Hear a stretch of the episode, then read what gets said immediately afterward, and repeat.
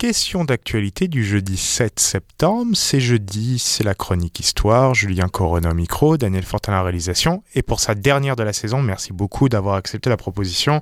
Gabriel, c'est Gabriel Jarvis.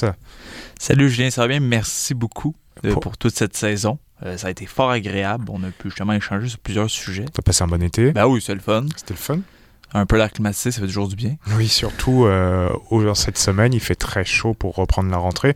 C'est comme si la chaleur nous avait laissé de côté euh, pendant l'été. On a eu la pluie et là maintenant on a la chaleur accablante pour le retour à l'école, le retour au travail et tout ce qu'on veut, le retour dans les transports en commun, etc., etc.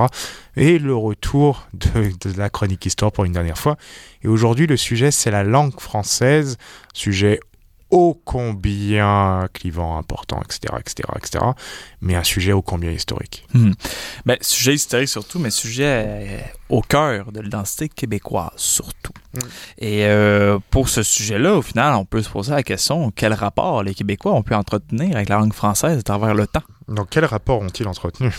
Ben, la première des choses, on peut se dire qu'à l'époque, il y avait une certaine euh, triptyque autour de l'identité québécoise. C'est euh, durant l'époque de la survivance, euh, on, l'a vu avec Bessu Bédard, qu'au final, ça, il y a un certain repli, même si on, se concentre sur autre chose. Mais il va y avoir Garneau, premier historien, qui va vraiment dire que, bon, mais qu'est-ce qui est au cœur justement de danser ou qu'est-ce qui va faire en sorte qu'on va pouvoir survivre, de certaine manière, c'est vraiment nos institutions, notre langue et nos lois.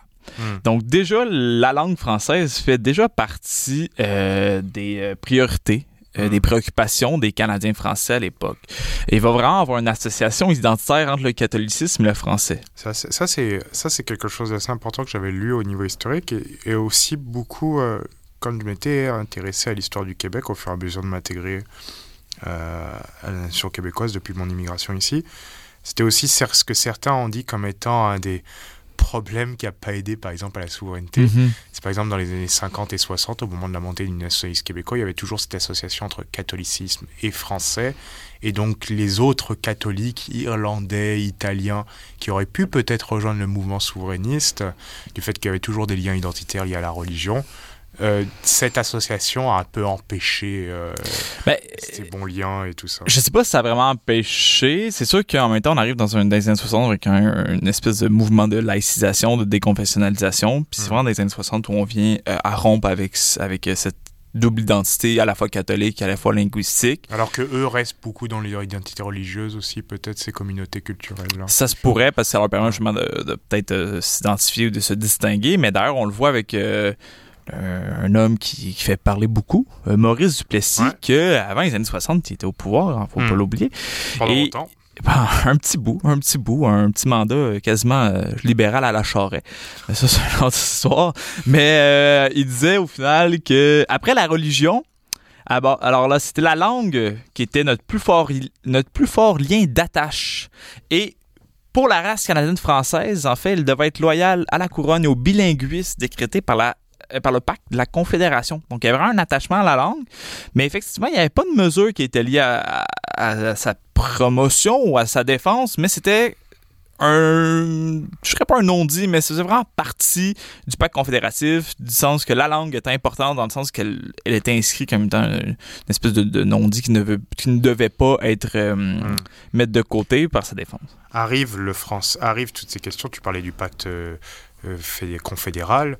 Donc la question du français dans le Canada. On, tu parles des années 60 aussi. On a bien sûr la commission euh, sur le bilinguisme et le biculturalisme de 63-67, une commission qui était censée apporter d'immenses euh, euh, progrès ou d'immenses de grandes questions pour essayer d'apporter des progrès au biculturalisme et bilinguisme et euh, ça sera un peu euh, mis de côté assez rapidement. Hein? ben, c'est qu'au final, cette commission met en lumière euh, les problèmes linguistiques du Canada.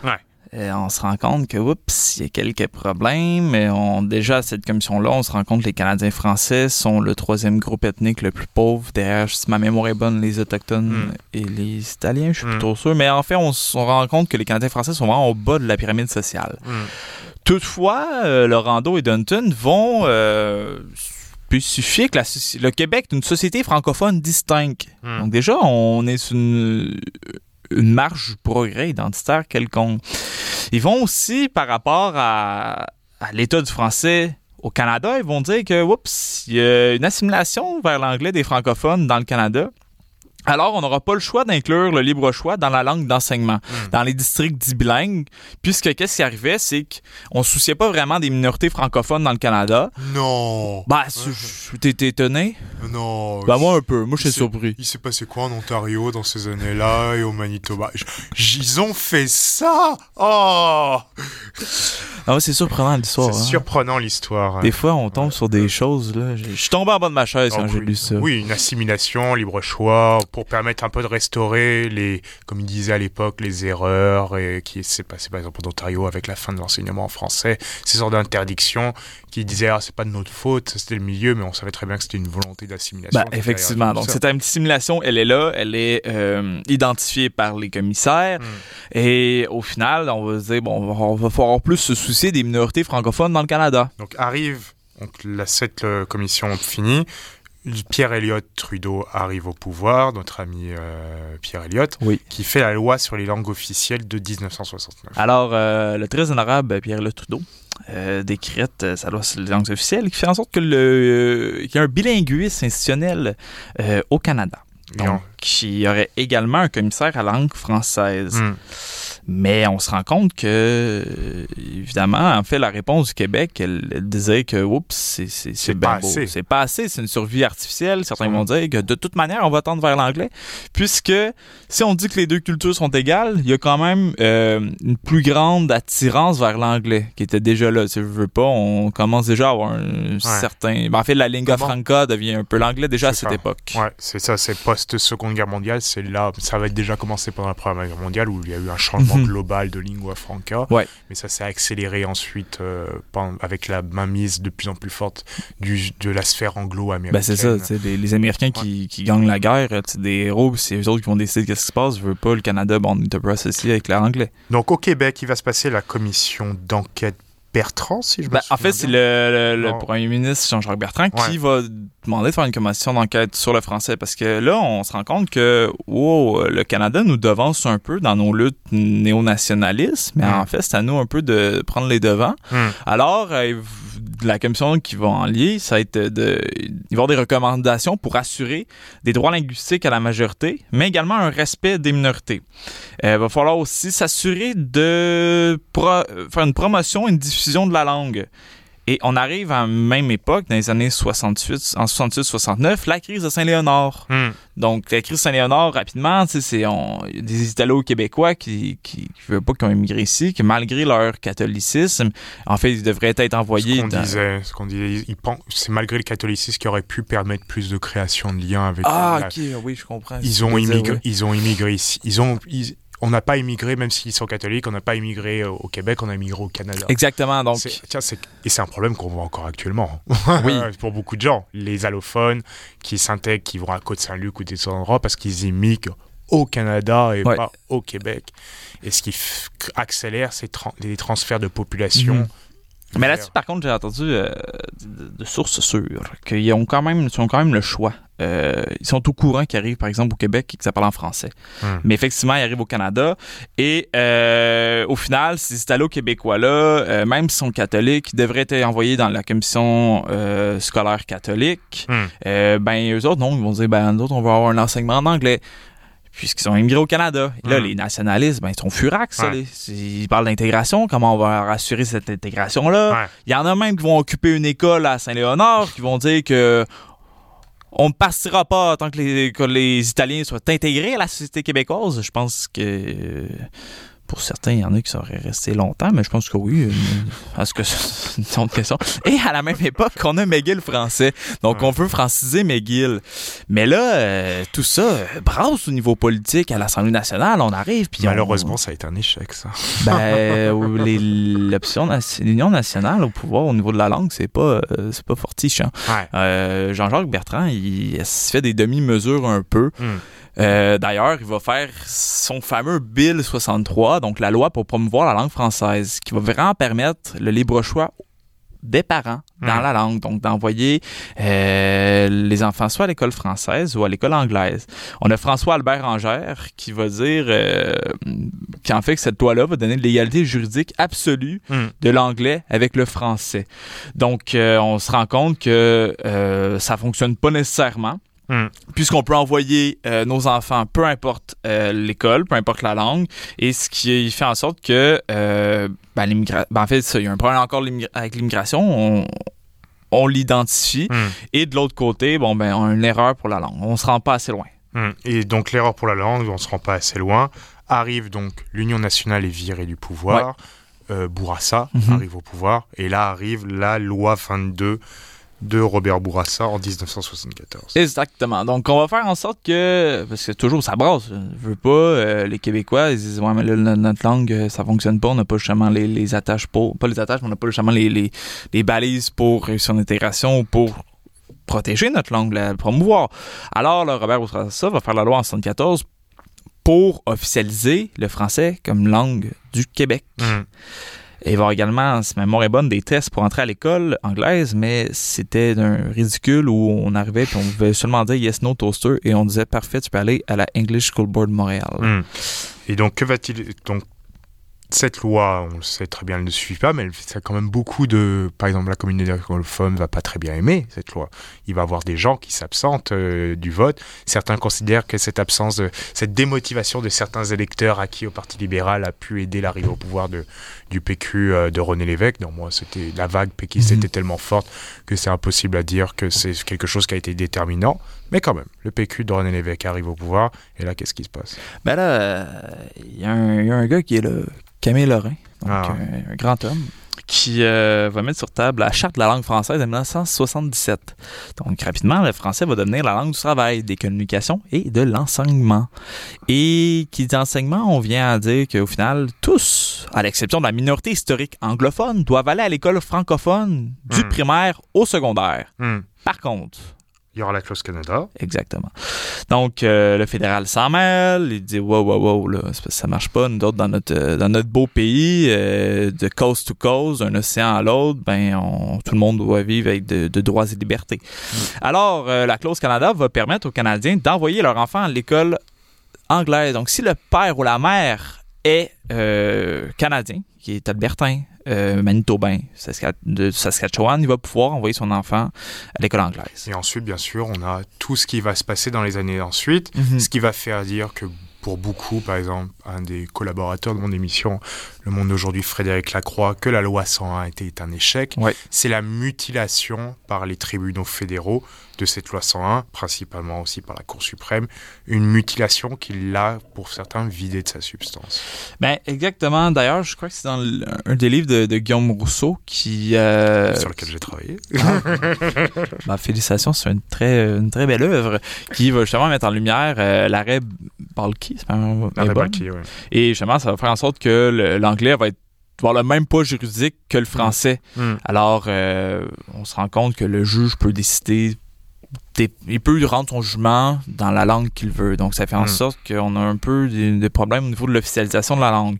Et qu'est-ce qu'il faut pas oublier? Mis à part, ça fait pas partie des mutilations faites par les tribunaux fédéraux, mais les écoles non subventionnées Mm. sont également, donc les écoles privées non subventionnées sont également euh, hors de la loi 101. Donc à partir de là, à partir de ces différentes mutilations échecs, deux avenues se sont, sont apparues selon les chercheurs à emprunter au regard de la langue. Lesquelles sont tu viens de le nommer, on a Frédéric Lacroix qui va parler de l'échec de la loi 101 Hmm. et de la complétude institutionnelle euh, qu'on va voir plus tard. Mais avant toute chose, on a euh, Virginie Hébert qui a écrit dans l'anglais en débat au Québec, mythe et cadrage. Hmm. Elle va vraiment euh, porter un regard sur le rapport des Québécois avec l'enseignement de l'anglais. Hmm. C'est assez intéressant parce que euh, parfois, pour comprendre un peu une identité, il faut regarder un peu le rapport euh, avec l'autre. Hmm. On veut pas, ça peut permettre des, parfois de en fait mieux comprendre comment on peut se représenter. Hmm. Alors, euh, Virginie Hébert, qu'est-ce qu'elle va, qu'est-ce qu'elle a découvert dans ses recherches? Euh, qu'il y aurait deux représentations dominantes de l'enseignement de l'anglais, de l'anglais au final. Alors, la première, l'anglais serait la langue du conquérant, Hmm. de Lord Durham. Ce par exemple, certains anglophones qui viennent parler un peu quand ils disent euh, Mais vous avez perdu, pourquoi vous nous enquiquinez avec, euh, avec ce genre de, de loi, avec la prépondérance du français, la langue du conquérant Ouais, c'est Ouais. ça. Plier les chaînes et. euh, Ouais. Et taisez-vous. taisez-vous. Et la deuxième, l'anglais comme langue universelle, la lingua franca, d'un point de vue purement utilitariste. Hmm. Alors, dans la, durant la Révolution tranquille, on va voir qu'est-ce qui apparaît. Euh, elle, elle appelle ça un, un, un métacadre nationaliste. Hmm. Donc, tous les débats, tout euh, ce qui va être dit euh, va s'inscrire dans un point de vue nationaliste où, pour eux, euh, le bilinguisme va apparaître comme des chaînes. Donc, un état de servitude, de colonialisme. Hmm. Et d'ailleurs, par rapport à la langue, ce qu'on va faire, on va lutter pour qu'il y ait une uniformité linguistique. D'où la loi 101. Voilà, la loi va s'inscrire là-dedans. Pour lutter un peu contre cette stratégie colonialiste que représenterait le bilinguisme institutionnel du Canada. Exactement. Il faut, faut se rappeler, en fait, on veut juste regarder dans, le, dans, dans, euh, tout ce qui a été écrit par rapport aux années 70, Ouais. les années 60, justement, dans un point de totalement. vue euh, de décolonisation, même au Québec. C'est Totalement. indéniable. Et en au final, l'anglais, on va pouvoir quand même l'apprendre parce que ça être important. Dans le rapport parent, on va mettre l'accent là-dessus, que c'est un objet culturel. Et euh, en fait, on va dire, oui, on va l'apprendre, mais à partir de la cinquième année du primaire. Hmm. Puis on va vouloir que ce soit des gens qualifiés qui l'enseignent. Hmm. Mais dans les années 80, ça bouge un peu. Donc, on arrive dans ce qu'il appelle un métacadre globalisant. Mm. On voit l'anglais comme étant plus sous l'angle de l'utilitarisme. L'apprentissage de l'anglais, c'est le passeport vers le monde. Donc, de 1995 à 2011, on voit vraiment que... L'éducation de l'éducation de l'enfant en plus à cette époque si on veut faire du du petit québécois le parfait citoyen du monde Ouais. ouvert sur l'extérieur d'où on- d'où l'utilisation de l'anglais Ben effectivement, on a rendu vraiment sur cette euh, ouverture sur le monde qui, Mm. qui- ça, ça concorde avec les programmes et compagnie. Donc, puis on le voit, en 95, on met plus l'accent sur les compétences. Euh, l'être utilitariste Oui. Mm. Et euh, en fait, on va dire qu'il va y avoir une nécessité économique au bilinguisme. Euh, euh, Madame Hébert va justement dire que, d'après ses recherches, que la maîtrise de l'anglais devient une forme de capital qui Mm. répond aux besoins du marché. Donc, euh, d'ailleurs, on va même la valoriser, cette langue-là, euh, avec le Conseil supérieur de la langue française. Et même chez les nationalistes, c'est Mm. super important. On voit justement que ça pourrait assurer la survie des francophones. Pauline Marois, qui est ministre de l'Éducation, dans sa réforme Assurer le virage du succès, Hmm. elle veut augmenter les heures allouées à l'apprentissage de l'anglais. Intéressant Oui, vraiment, c'est vraiment de, de- qu'est-ce que Mme Hébert a dit, c'est que de 95 à 2011, même de 80 à 2011, il y a vraiment, même chez les nationalistes, une vision de la langue que c'est un- très utilitariste, faut l'apprendre pour euh, sortir un peu, ben, en fait, pour ou- s'ouvrir sur le monde. Et au final, euh, elle, elle parle d'un mythe de l'anglais qui va Mm. contribuer à faire de cette langue une clé d'accès à une éducation dite utile, on va dans Mm. l'utilitarisme. Hmm. Par contre, elle n'aborde pas vraiment euh, l'immigration et la langue, Hmm. mais c'est vraiment le rapport des Québécois à la langue. Hmm. Et de cet utilitarisme-là, on peut bien sûr se pencher sur l'échec de la loi 101 selon Frédéric Lacroix et sa fameuse complétude institutionnelle. Si, si je peux faire un petit aparté, je, ça m'a rappelé en fait quand tu parlais, quand tu expliquais au niveau du bilinguisme euh, comme des chaînes, un état de servitude comme un Roland de colonialisme institutionnel, ça m'a rappelé un pamphlet que j'ai lu il y a quelques mois, un vieux pamphlet de Pierre Vadeboncoeur, un génocide en douce qui expliquait comment le fédéral, en endormant les francophones avec le bilinguisme, ce genre de choses, en profite pour les faire disparaître ou pour les uniformiser dans la réalité canadienne. C'est pamphlétaire à souhait, mais c'est un, des, un des essais euh, limite révolutionnaires franco, de révolutionnaires francophones tendance Felkis qui a beaucoup marqué dans les années 70. Ah, c'est super intéressant, je me penche là-dessus. Me l'enverra. Ouais.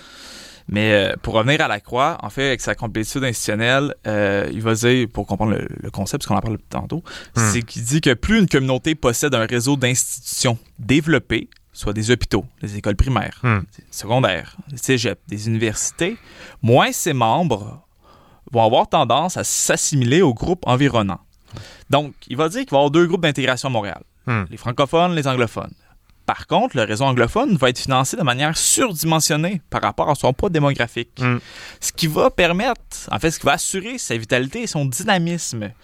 Et en fait, lui, qu'est-ce qu'il va dire? Que le français n'est pas en recul. Il est en recul. Il est en recul, mais pas à cause du mouvement de l'histoire, mais à cause des décisions juridiques et politiques. Totalement. Et en fait, c'est un lien direct. Qu'est-ce que Mme Hébert a mis? Du, espèce de- des métaccords globalisants, euh, du rapport euh, des Québécois avec l'anglais, que Ouais. ça a été des décisions politiques de mettre Ouais. l'accent sur l'anglais. Et en plus, c'est ce que. euh, Qu'est-ce que euh, la Croix va dire, c'est que c'est vraiment aussi un point de vue de l'individualisme. Mm. Euh, en fait, euh, toute cette optique-là de charte et, et compagnie, La, la, la- la primauté du droit individuel qui, qui est face au commun, cette euh, volonté d'individuation ou de la société, d'égoïsme euh, institutionnel et personnel, de c'est très, c'est ça, c'est cette religion du droit individuel très anglo-saxonne, très protestante, imposée sur une euh, vision plus que des droits communs républicaine telle qu'elle est en Europe ou telle que le Québec français, du fait de, cette tradition plus européenne, continentale, du fait de la colonisation, avait avant. Il y a plein de choses qui On avait parlé avec Frédéric Lacroix dans une émission euh, il y a quelques mois, l'année dernière, si je me souviens.